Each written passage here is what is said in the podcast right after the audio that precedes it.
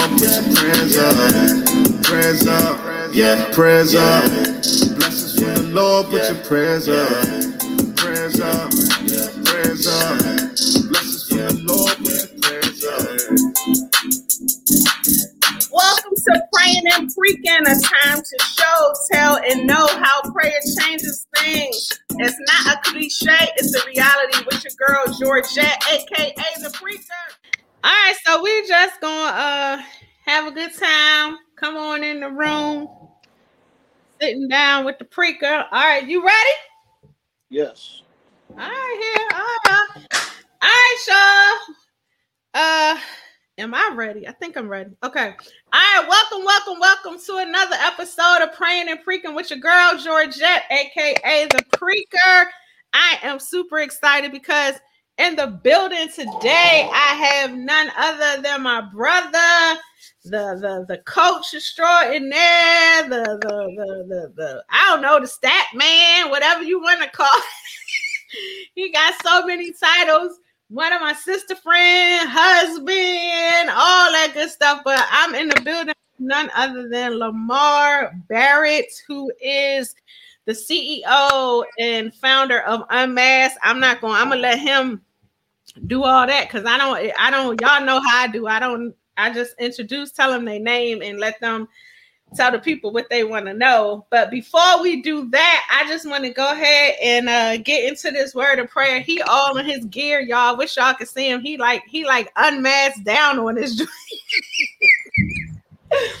he unmasked down on this joint. But let me go ahead and get into this word of prayer. So then we're gonna get started. And after that, you will hear none other than from Lamar Barrett of Unmasked. All right, y'all. So here we go. Dear Heavenly Father, Lord, we just thank you right now. I thank you for this opportunity, Lord God, to sit down with my my friend, my brother, Lamar. Lord, I do not take it lightly that he has taken time out of his schedule to sit down and chit chat with me, Lord God.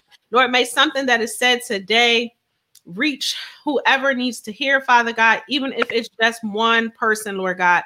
Lord, let us have a time of laughter, a time of love, Lord God, a time of getting some information out to someone who needs to hear it, Lord God, whether they are saved or unsaved, Lord God. Maybe this may be what it needs to have them to come and seek to find who you are. Lord, so we thank you, we praise you, we honor you. Lord God, I pray right now that everything that Lamar touches, Lord God, everything that he puts his hands to, Father God, that it may prosper to gl- uh, glorify you in the kingdom, Lord God. Lord, I pray for my sister friend, his wife, Sandy, Lord God. Ask that you continue to keep their marriage, Father God growing, Father God, in love, Lord God, in laughter. In your son Jesus' name we pray. Amen, amen, amen, and amen. amen. All right, Lamar. So welcome my, my brother. Why, why don't you just tell the people who you are, what you want them to know? I mean, you you can explain it better than I can. So I'm gonna leave it to you while I sip my coffee.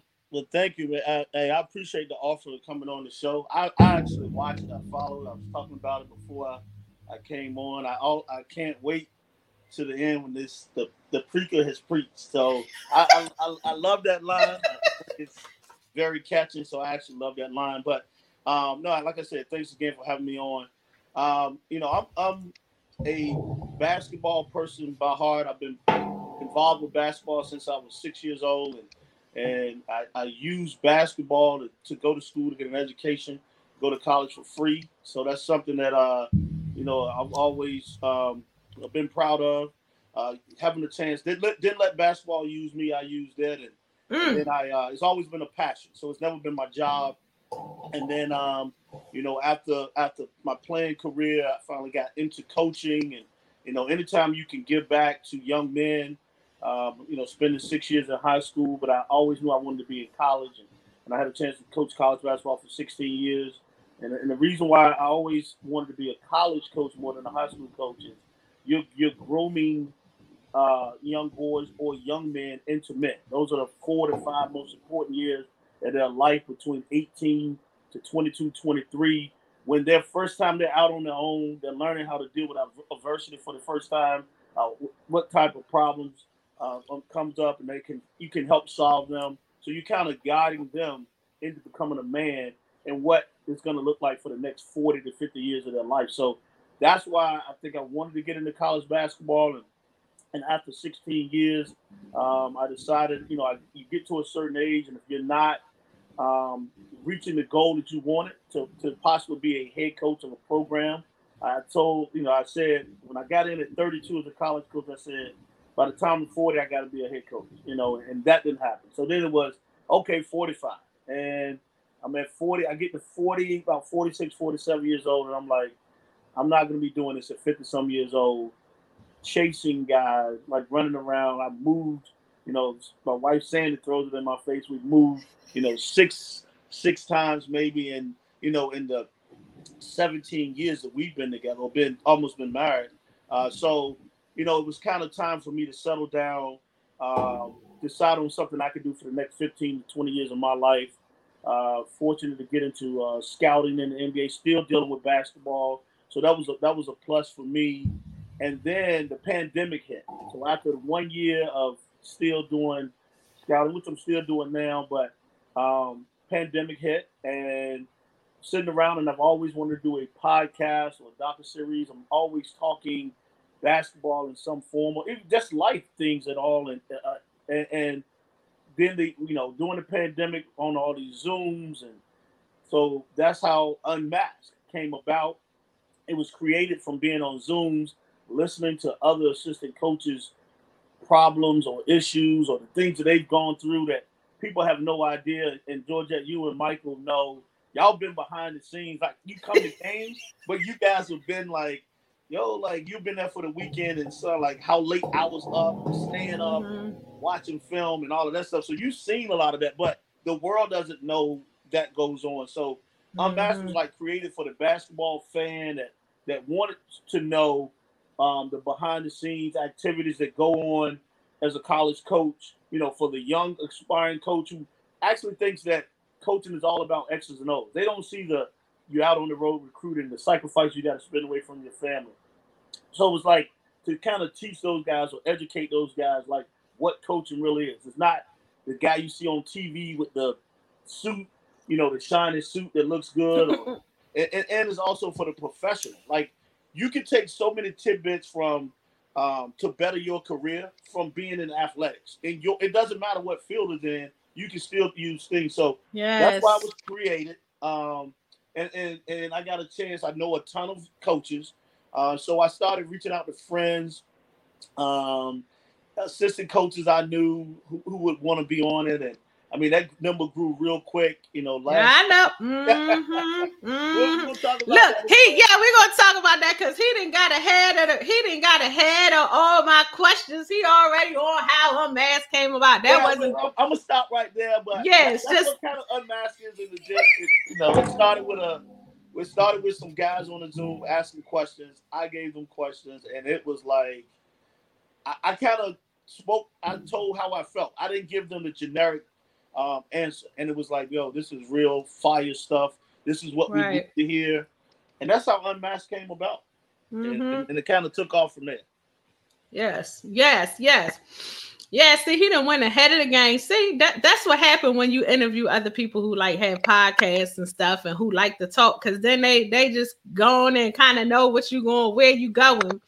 Anyway, all right, so let me give you the topic First of all, because I told my guests know they never get the topic. And so as I was like, okay, what what can I talk to Lamar about? I mean, because I kind of know, like you said, I know you uh you know for a long time. I know the behind the scenes, I know, you know, some of the the stuff that goes along with what you have been doing over you know your career and so i'm like okay what can i talk to him about and so i wanted to i heard at like four something in the morning. This is what I heard. My vision, God's plan. And I'm talking about your vision and God's plan because you kind of touched on it a little bit and you said that we are going to talk about that because even when Unmasked came about, you had a different vision, but God had a plan that wasn't even, you know, that you didn't even know with your vision. And so that's the topic that's what we're going to talk about.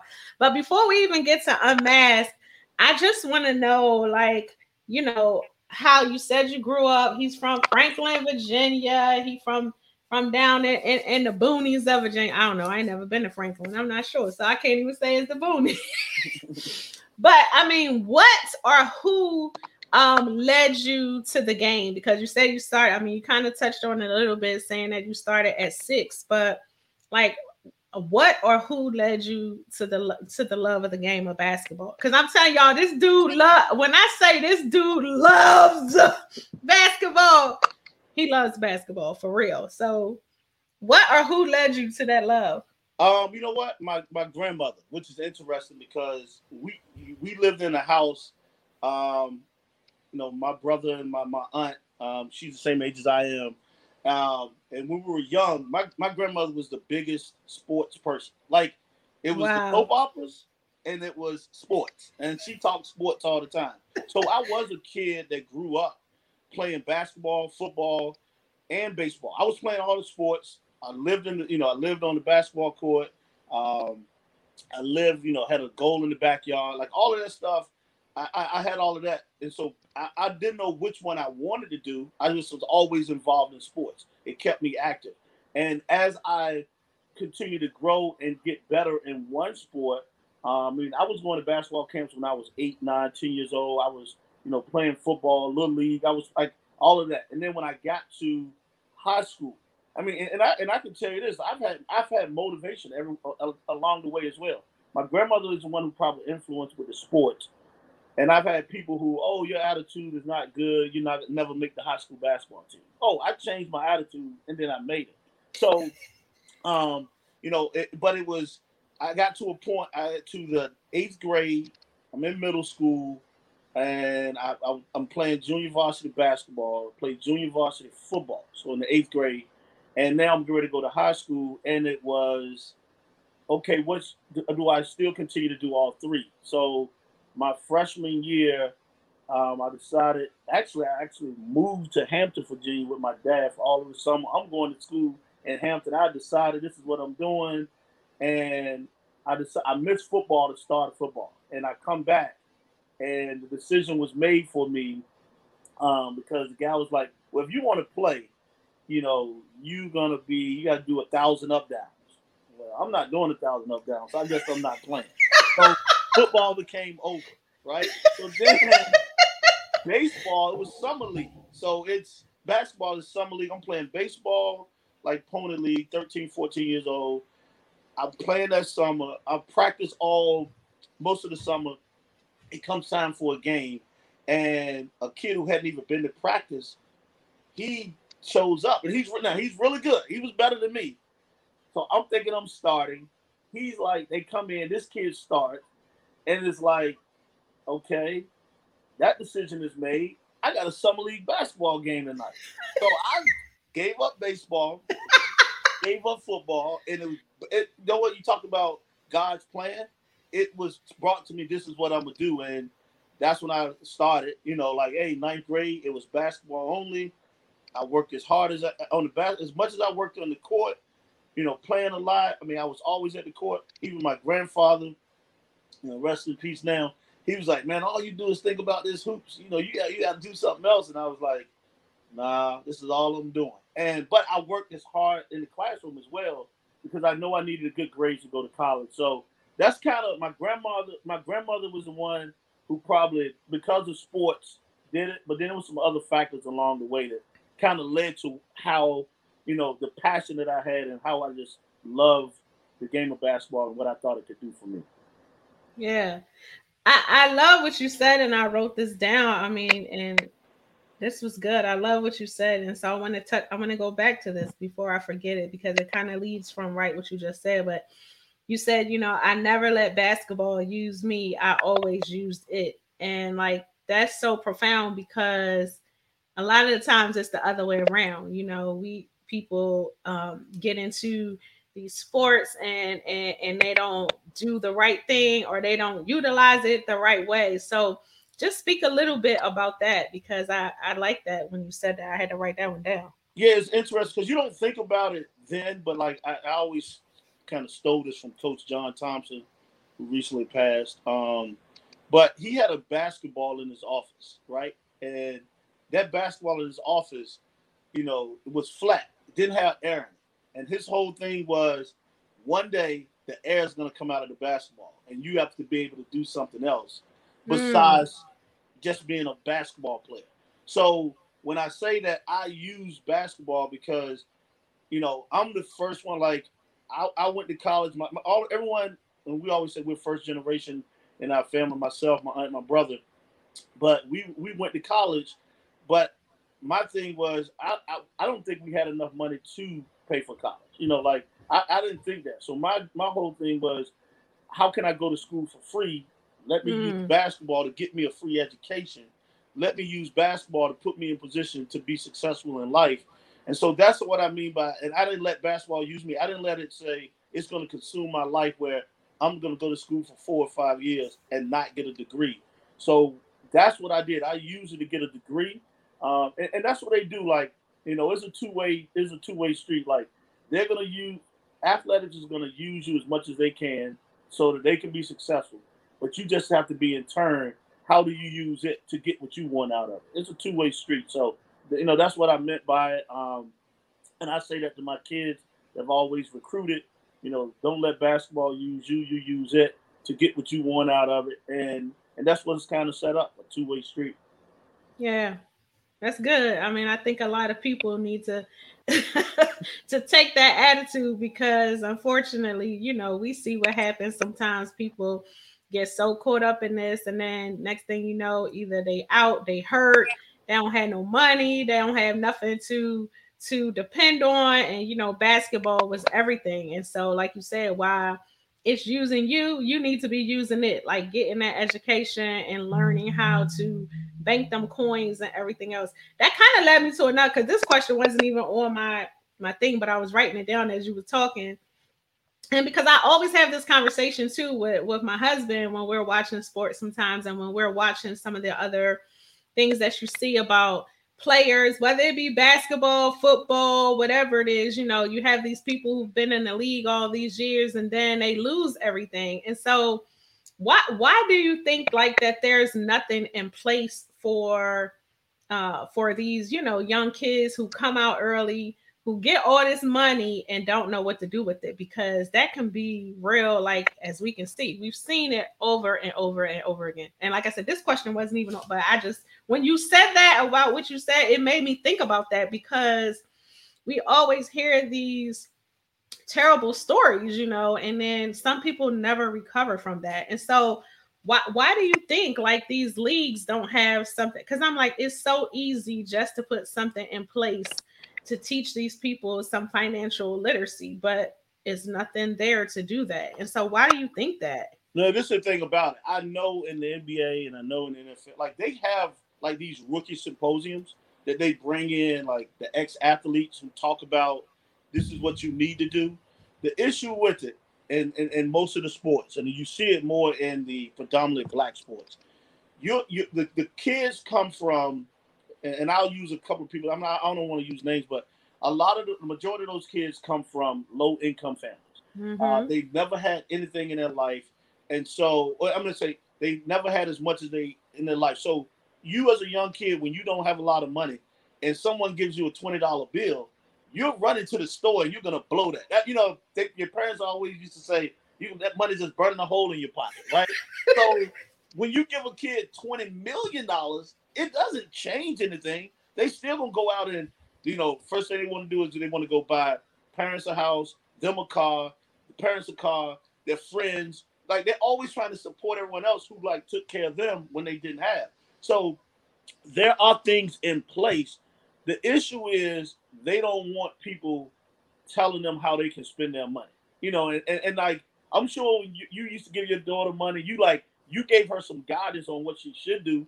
But at the same time, like, you know, like I mean, she's a good kid, so she might be a little different. But some kids like try to sneak around and they go buy this and buy that. But it's they do have things in place. I think it's gotten better over time. I don't think it and and and I like these kids who, like you said, who leave early. I think it does a kid disservice, and I've kind of talked about this with people. When you go to college and you know a kid, you're like you're going to be out in one or two years I think now this is what I think colleges need to do. This is need to get better. They need to have these kids in classes that is going to help them for the future. Like you talked about financial literacy classes.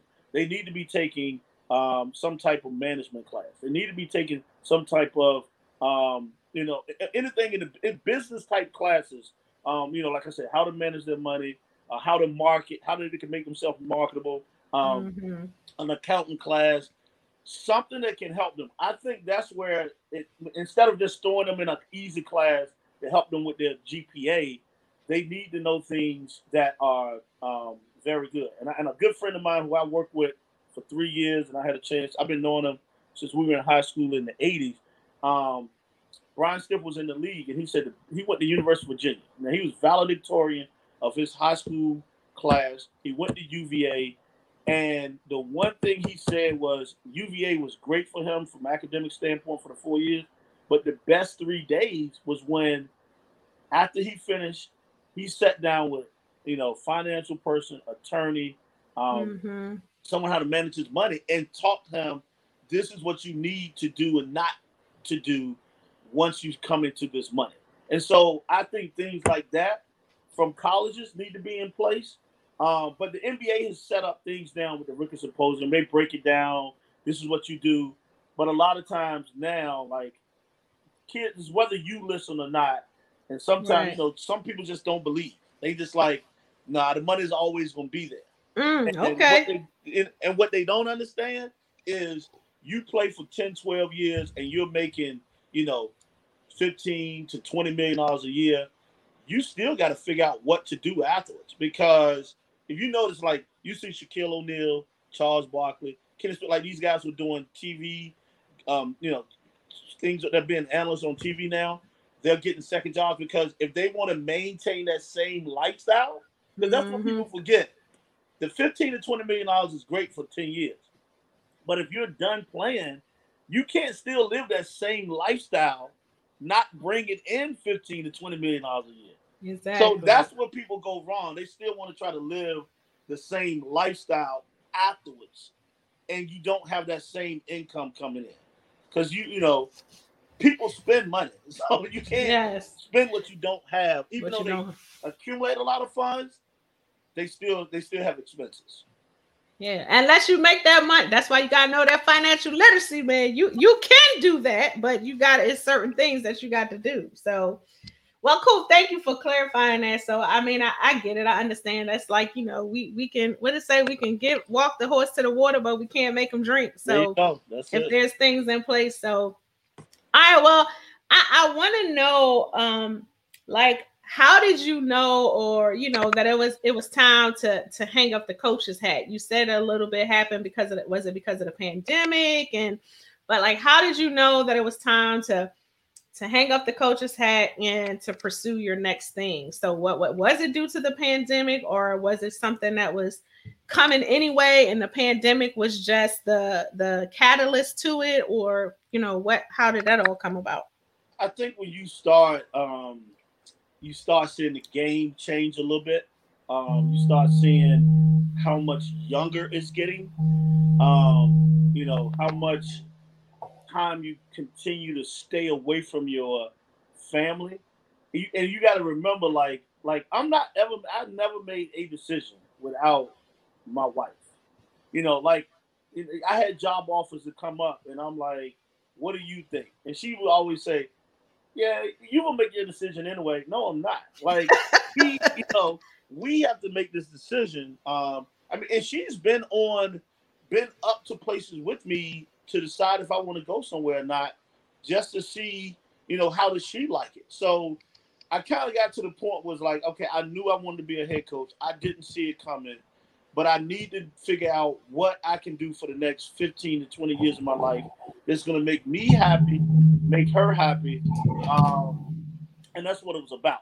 And it was like, um, can I see myself in five, six, seven years?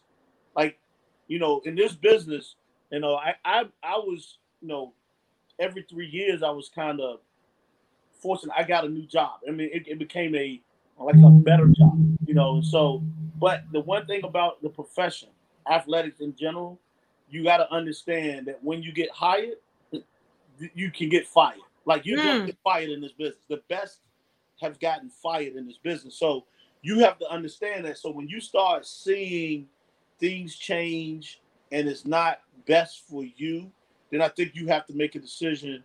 I know, like I have friends now. Like I'm 50 years old now, so that happened two years ago, 48. But I have friends who are coming up on that same age now, 46, 47, 48. And so they're saying, they're asking me about it. And I'm like saying, this is why I decided. But if you still have a fire that burns in you that, you know, you can still, uh, you still want to do it, then you still do it. But if it's a thing of, you know, my biggest thing is the athletics part, it keeps you young because you do miss the the athletes. But I don't think you once you once you realize that you can not be on the basketball court or you have recruiting a lot out recruiting and things like that. Once you feel like realize you you don't you can miss that, then I think you can move on. And that's what I, I got to the point of the kids became the biggest joy, but being on the court, you know, the coaching and and and and um and, and traveling away and all of that became secondary. And once I understood that, it just made my decision a lot easier. Yeah, yeah, yeah, y'all. Because I'm, I'm, this man has moved in some places. We go, we gonna talk about that too in a second. But I wanted to know, like, well, you kind of already talked about how Unmasked came about, and and by the way, congratulations on your 100 episodes of Unmasked interviews, and and that's awesome. Like you did a hundred episode interviews, a hundred he did talk to a hundred coaches, a hundred episodes in a year. So that's awesome. But tell me a little bit like what was your and this is the part where I'm going to laugh because we he already know what was your vision like when you first you know when unmasked first came to you and, and how did you even you know how did you get this vision but what was your vision uh when when you first got the unmasked you know when unmasked came about So yeah, so like it was like I said, I was on Zooms um, talking. Uh, I knew I wanted to do a podcast type of thing, but but you talked about the numbers and stats earlier, and so I'm big on stats and, and numbers. So I, my nickname to some of the people that I talk to a lot is uh, hashtag Statbook. I'm also facts over fiction. Um, so so you can't. So when people make when you make when you say something, you got to be able to back it up. Because I'm going to back it up with stats. I'm going to back it up with facts, not just fiction. A lot of people just like taking information, you know, like they like taking information, what they hear, and then they try to use it for what they want to. But I'm going to have Mm. facts every time. So I go on these Zoom calls and I'm listening. I actually got invited on a Zoom call and by uh, one of my mentees. Um, and you know, so he was like, "Hey, I'm speaking on the Zoom. Would you come on and listen?" Yeah, sure.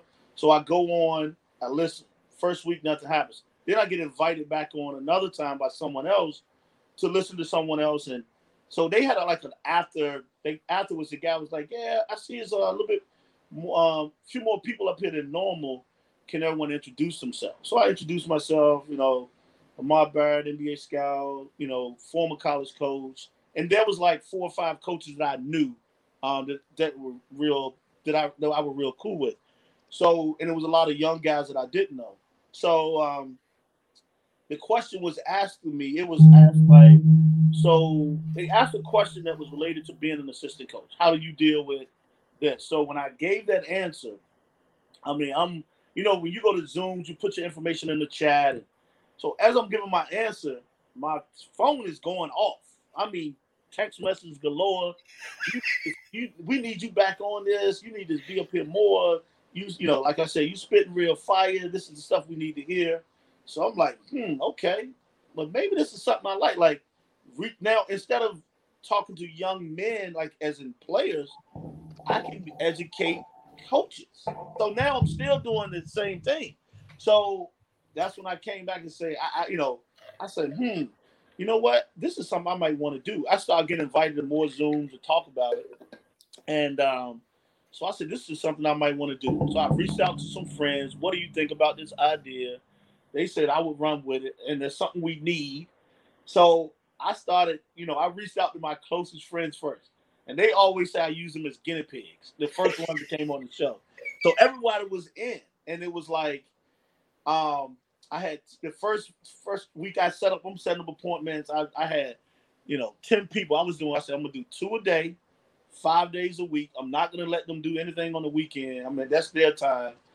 And before I knew it, from July, from June, I had booked 80 appointments between June 1st and August 7th. And that reason why I say August 7th because my wife wouldn't allow me to speak. That's our anniversary day, and so she was like, "You're not gonna do an interview on that day." Um, we had plans, so I had 80 interviews set up. I'm doing two a day, you know. Wow. And it's interesting because she started saying stuff like, "Well, I mean, I was just doing it in the basement, you know, interviewing." So she was like, "Well, you think we need, you know, do you need what do we need?" So she decided, let's you know, let's do this backdrop. Okay, we went with the backdrop.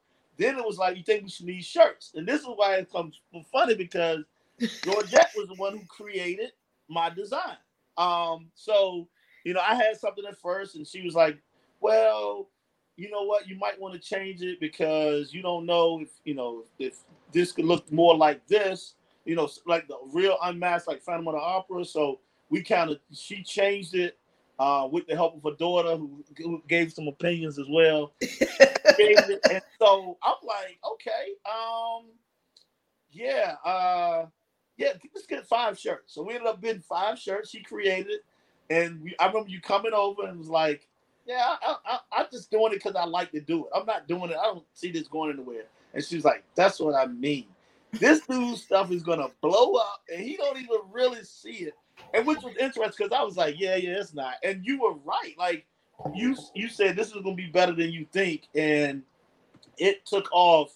You know, like everyone was called. You know, I, I was doing it on YouTube, and it was just blowing up, and all the feedback I was getting from um, search firms, uh, athletic directors, other coaches. I mean, it just became popular during the pandemic. Hearing stories that that's the untold stories that that people don't talk about. I mean, it became therapeutic for some of these coaches. It was like, man, it feel like I'm laying on the couch. It feel like we're just sitting on the stoop talking. They it was one on one, just like me and you now, and and and, and it was like, oh, it's educational because it's educating these young guys so they realize how hard it is to get in this business. And then it became entertaining because it was the questions I was asking was someone were entertaining and like you heard stories. It was funny, and so um you know, like you you saw before I did, and um, you just like, no, it's gonna take off bigger than what it was. I appreciate that. I, I always make sure I mention that.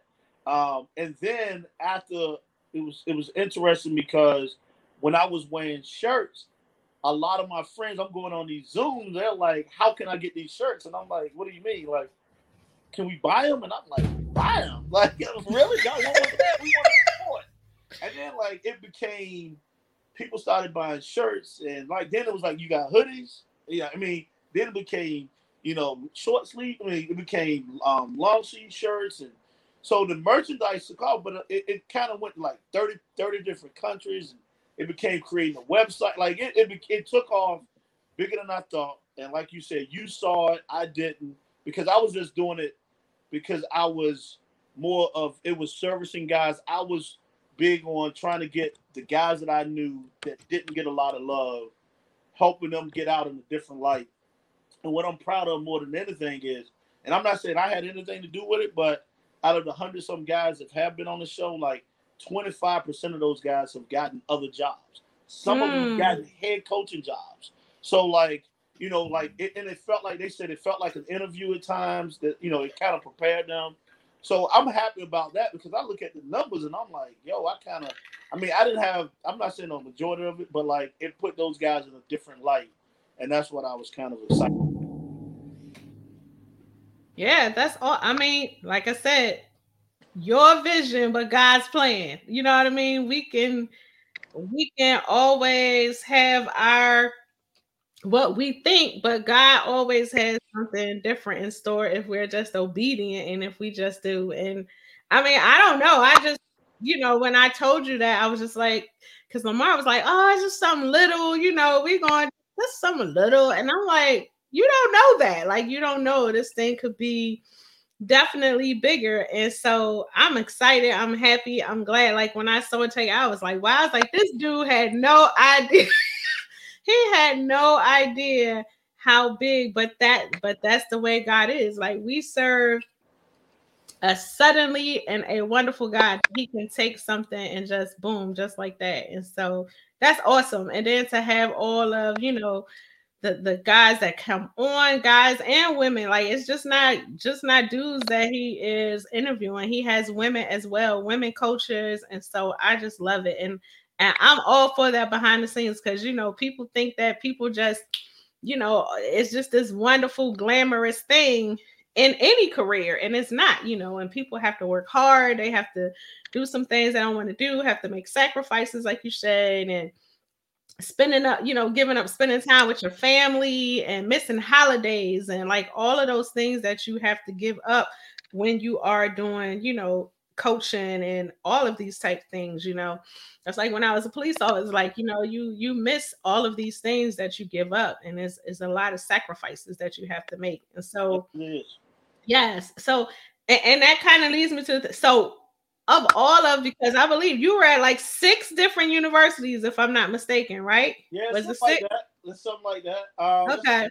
Central Connecticut. That was my first job, and it's it's funny that like my wife Sand and I were dating, started dating, and a year later, I mean, I kept saying I'm not going to teach anymore. I'm, I'm, i told I was going to college, right? And she was like, Yeah, yeah, yeah. So Central Connecticut, and so we weren't we were engaged, but um, at the time, and you know, so she didn't go with me the first year. You know that wasn't gonna happen. You you know that you know that wasn't gonna happen with a mother and aunt. So um, at the time, but no, I was at Central Connecticut, and then a couple of years, and I I didn't have to move. I, I was at New Haven for all of nine months, so didn't have to move. Uh, then I went to New Jersey, and we were I was running the hoop group uh, for a couple of years in New Jersey. Um, uh, exposure camp. So that was that was huge for my career. And then we had then I had a chance to go to Brown, um, you know, to, to, up to Rhode Island, uh, to Providence, Rhode Island, where to me I was excited because a guy who, you like you say, you come from a small town. Um, uh, I went to a predominantly I went to HBCU. I mean, I'm working in the Ivy League at Brown University. So you know that like that that was a you know step. So I'm in Rhode Island to back to DC at American. You know, it was great that um, had a chance to come home. We were here for three years, um, so that that was a bonus. You know, she get to come back and she's with her friends, and then we then I get a chance to go home. I go to Old Dominion at Norfolk uh, for three years, and then um, I'm in New York. We go to Long Island for three years, um, and so you know, and after that time, like now it's like okay, we've done all this. Let's you know, let's make a decision. Like we knew, you know, we had made a uh, a decision and and, and uh, to come back here where we love. I mean, um, you know, I've always said I was going to live in Maryland. Like, from when I was a young kid, my mom uh, lived in D.C. to you know up to the fifth or sixth grade with me, and and so like this is why I always wanted to be. So saying this from here, you know, she's she's a Maryland girl, so that that's this is where we came back, and it was it was a plus. So yeah, we we moved. Uh, we don't regret any of those. Like I, I loved it. Um, you know, we got a chance to see places that we probably would have never seen. Uh, you know, basketball has taken me a lot of places as well. Um, and uh, and it's interesting because you and Michael, I don't think I don't think there's one place that you guys never came. You know, like you were our biggest supporters when we were in Connecticut. Bro, it didn't matter. Like you like, oh, y'all got a game? Oh, for the weekend? Okay, we're coming. And yes. you know, that was huge because that was huge for Sandy, you know, like um, you know, like having friends from home coming. So like that was something we always appreciated from you guys and we could count on it. Like we didn't even have to ask, you know, like, hey, you know, y'all were like, oh, we coming up for the weekend. what, what's the best game to come to? So you know. Exactly. Well, y'all know I love to travel, so I'm always down for that. So so and in saying that with all of the places that you've been, like what are are some of whether it's one or a few like what are some of the greatest lessons or experience you gained from being in those different locations whether it be personal or professional like what are some of the the greatest lessons or experience you got from all of that I can say this: me going back home, when me going back home, like I loved here. This is my second home. I always call DC home as well, the DMV. But having a chance to go home, and I like since night before I went back in 2013, like I didn't get to I didn't get to spend time Thanksgiving since probably 1988 with my family. Mm. Right. So um so that was kind of huge having them be able to come to all to every game. Like it was like me being in college again where my mom was at every and high school, high school and college game. It didn't matter. She was at every home game we're at Old Dominion.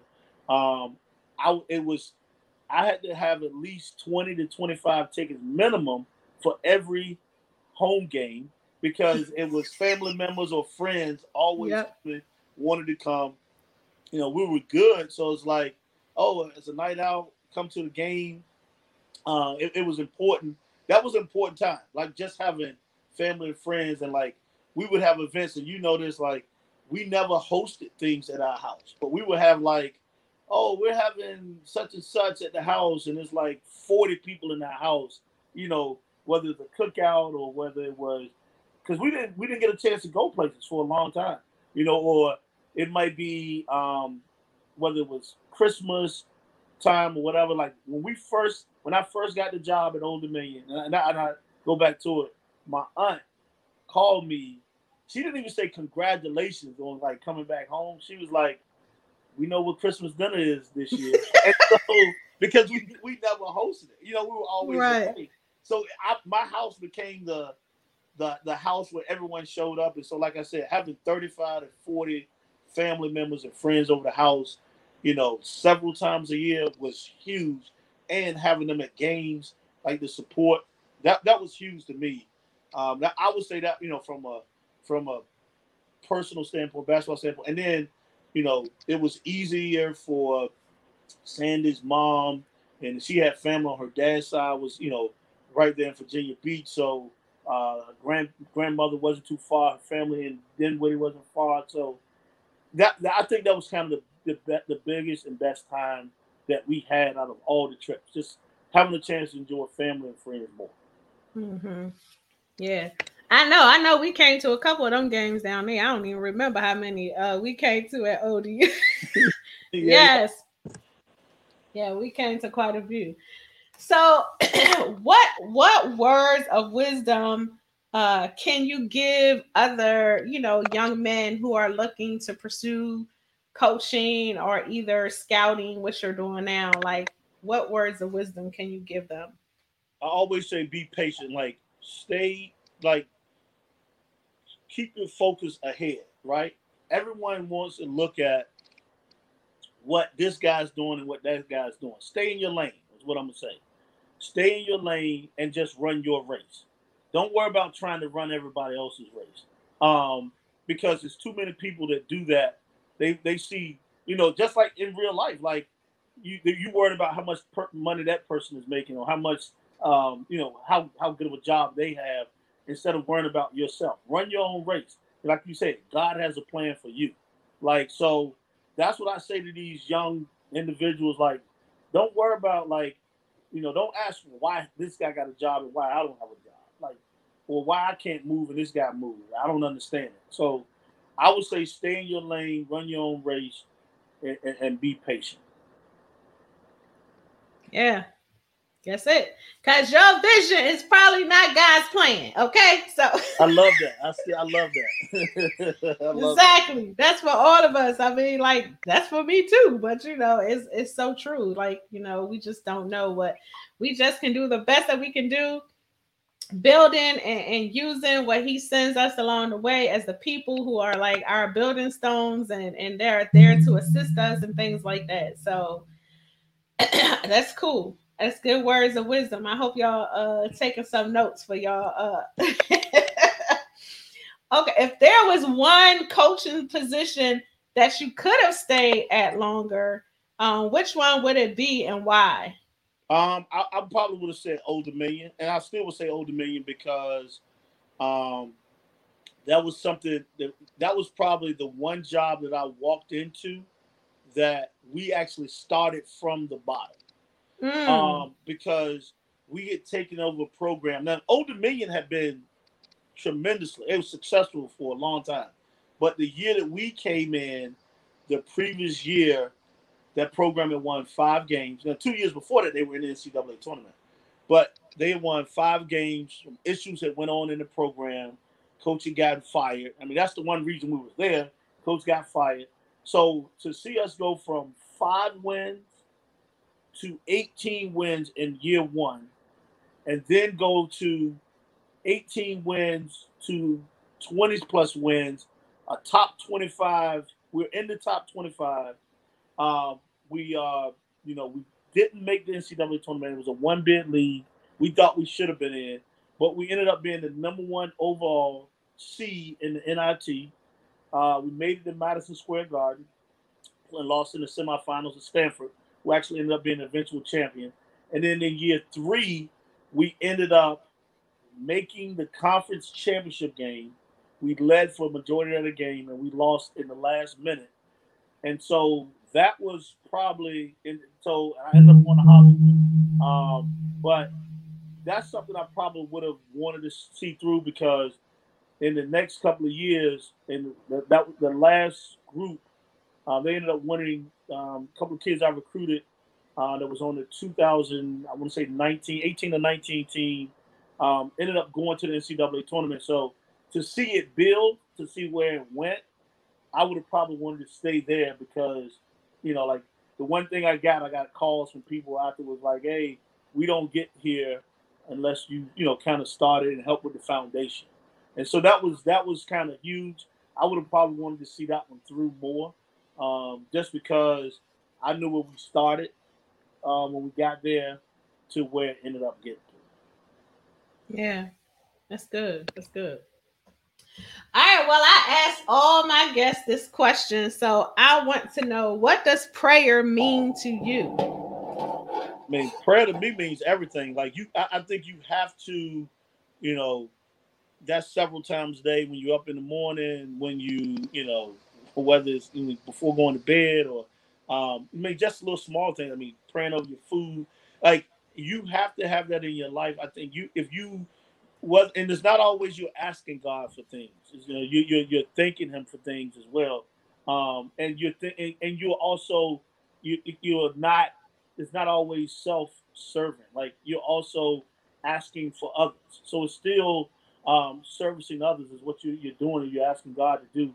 So I think prayer to me is is is is is a must. Is important. Like it's it's daily. Like that's like just like you drinking water or you eating food. Like you have to have that in order for you to grow uh, in your life and anything that you um, you know anything that you need or want in this life. It may not come when you like you pray in that moment, but you know it's gonna come. Like God is gonna God is gonna um look out for you. Yes. What's that? He's an on time God. May not come when you want him, but he's always right on time. Yes, I know some that yeah, because we impatient. That's why we as people are some of the most impatient. and God just be like, okay, well, whatever. It, it, it I, I come and show it when I want to. So There you go. You're right. Exactly, exactly. Right, well, look, y'all know that we always do a little bit of Bible trivia as well. So I'll have the Bible trivia question for Lamar. Let's see. Ooh, whoa. I, I I, hey, did I catch that part of the show? This is always the funniest part because people be like, uh, I can't hear you no more. I'm disconnected. We've lost connection. usually, like you know, usually it's like you ask me that question if I was on a Zoom or something, right? I can just go off and Google it right quick. I can't even do that right now. I, I, I might go over on on this.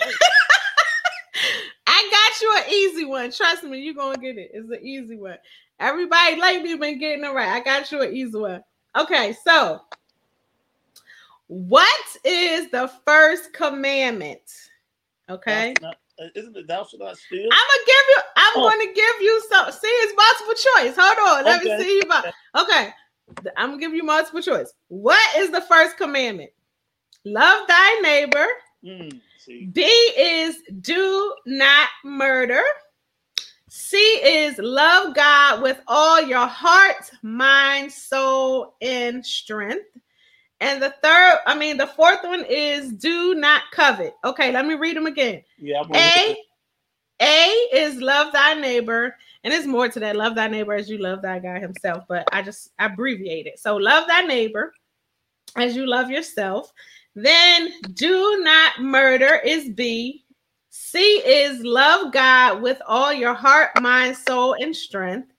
And then D is do not covet. What you think the answer is? The first and greatest, the first and greatest commandment.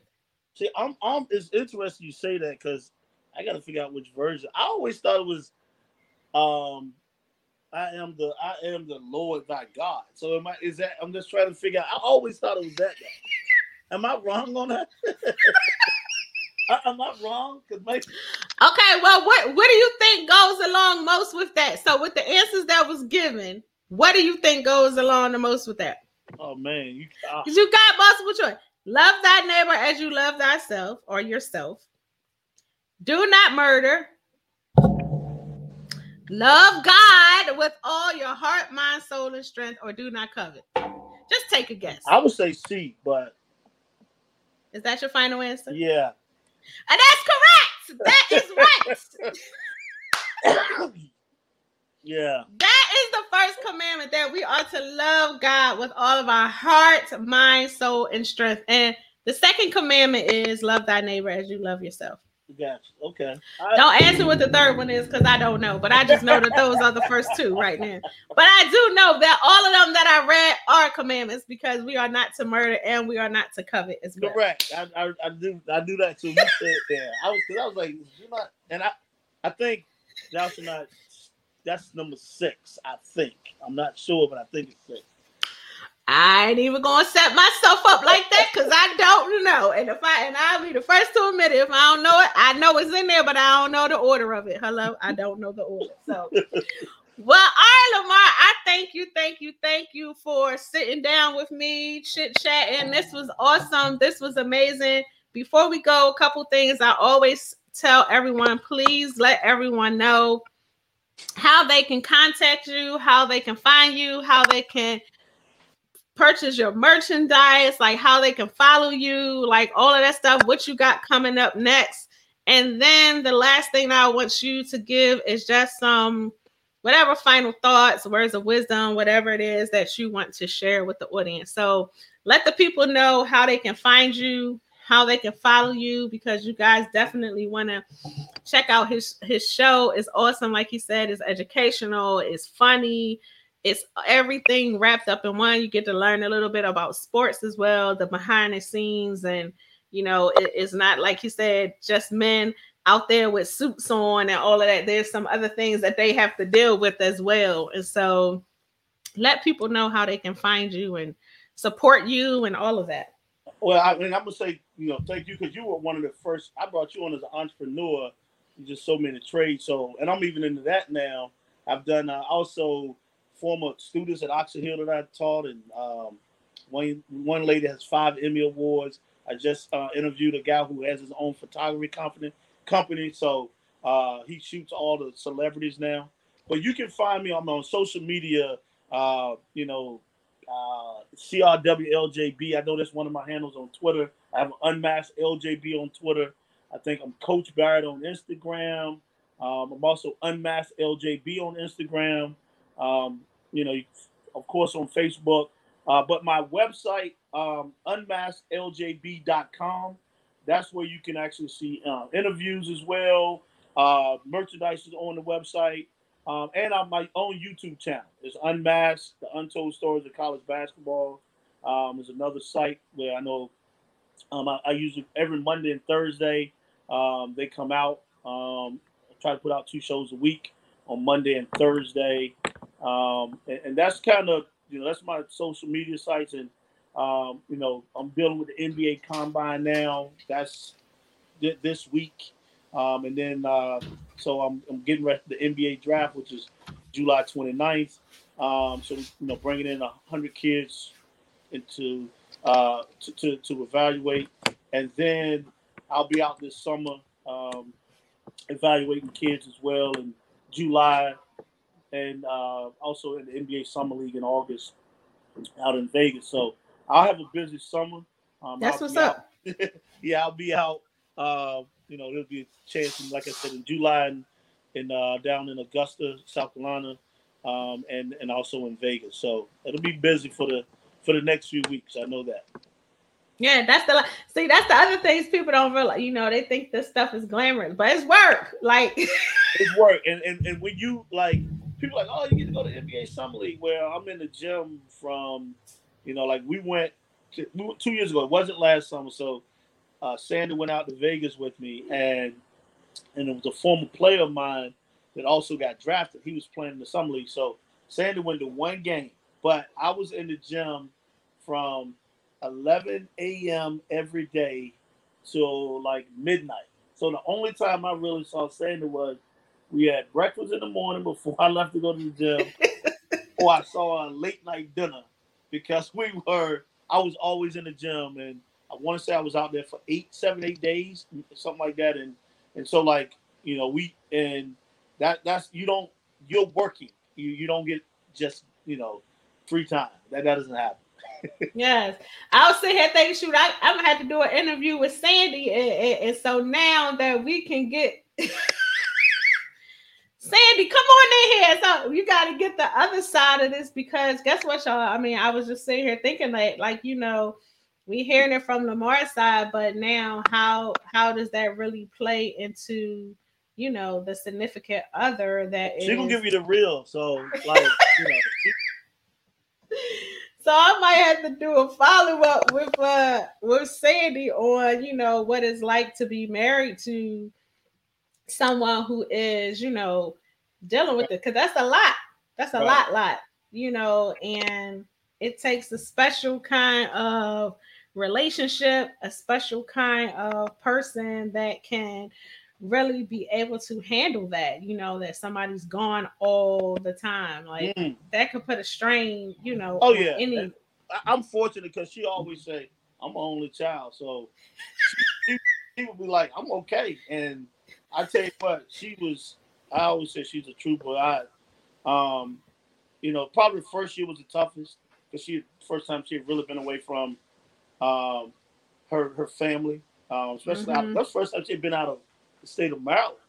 You know, so you like listen to her her stories. First year was the toughest, but then she adjusted to it, and and uh, I mean, I always said she was she was brave. I don't I don't make a decision. Like I said, I don't make a decision without her. She'll say that's not true, but yeah, I'm not I'm not ever making a decision without her um, from a work standpoint. I mean, it's just right. what you know, yeah. well, work, um, business, you know, life. That's just what it is. And I think, you know, we we always we're coming up on 17 years, and um, I remember your husband, and, uh, and we always joke about it. a few of us, it was like, "You sure you want to do this?" And I'm like, "Hey, best decision I've ever made." So I re- I remember that back in I think it was New Year's Eve Yes, we used to oh. always have the New Year's Day party at my house, and those Bama's going to sit up here and Lamar. So sidebar, y'all. I know we. So Lamar comes over. It's his first time. We we meeting Lamar for the first time, and so all the rest of us we already married, and so the dudes take Lamar to the side and like, you sure you want to marry her? Like this, these chicks are crazy. I'm like, really?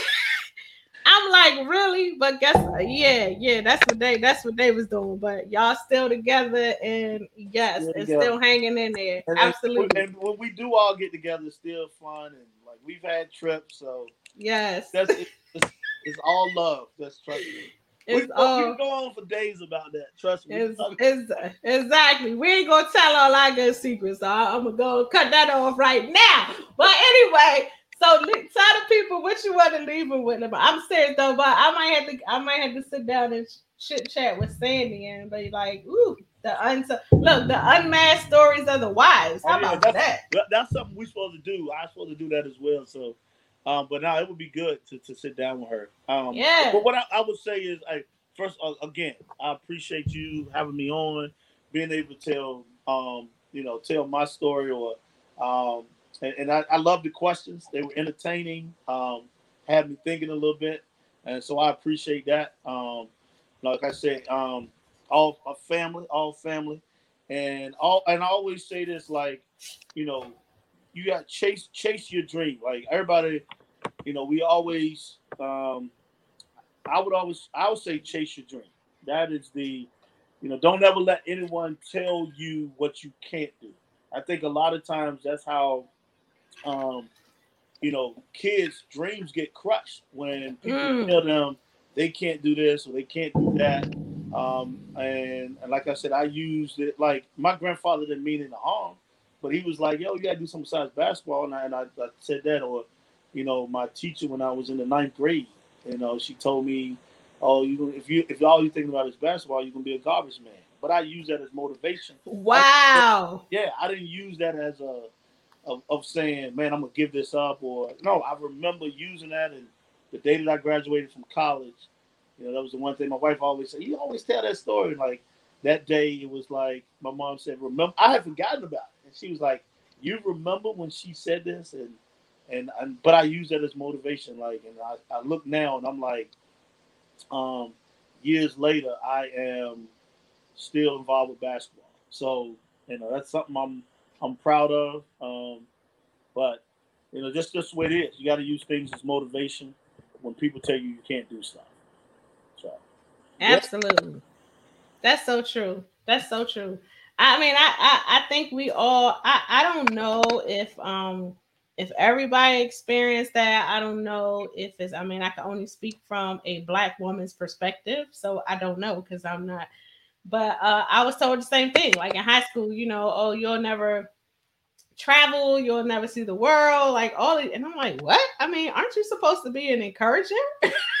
like you're my teacher. Like you're supposed to be the person that says, Hey, you can do whatever you want to do. And so I definitely understand that. I was told that, and that has always been at the back of my mind. And I think that's probably why I love to travel so much to this day. And I have been to so many places that I can, I mean, I've been a lot of places. And so that may be the motivation. Like we don't under we don't realize that until you know those things come back up all of those triggers and things that we're that we're keeping deep down inside but things that people tell us. And so i love that. I appreciate that you said that. And for my english teacher mr tedesco i don't know if you're still alive. Yes i'm gonna call your name out. That's the one who said it. I have been more places than i could even think or imagine. So I, I, thank you, sir, for saying that to me when I was in uh in high school. So yeah, I don't give out the name, but I actually told I actually told the daughters of the teacher, thank your mom for me. That's all I said. Well, I'm not. It's not. I said the name. I'm gonna say his name, and I don't know. I'm. As a matter of fact, when we get done, I'm gonna Google and see if he's still alive. So maybe I need to reach out and, and let him know what I all the things that I've done. That would be interesting. all right, let me get off here. I'm about to. I'm about to give myself, but that's real talk though. But that's real talk. I'm glad you did that too. But I'm gonna look him up. I am. I'm gonna look him up and see if he's still around. So, but all right, Lamar, I thank you, thank you, thank you for sitting down talking with me, your girl Georgette, aka the Preaker. And I'm gonna say for the Preaker has preaked. Lamar said that's he love when I say that. And I am out, y'all. I'll catch y'all on the next episode. Y'all know what else I also say. Deuces. Thank y'all for tuning in. Take care and God bless. Bye. Lord, prayers up, prayers up, yeah, prayers up.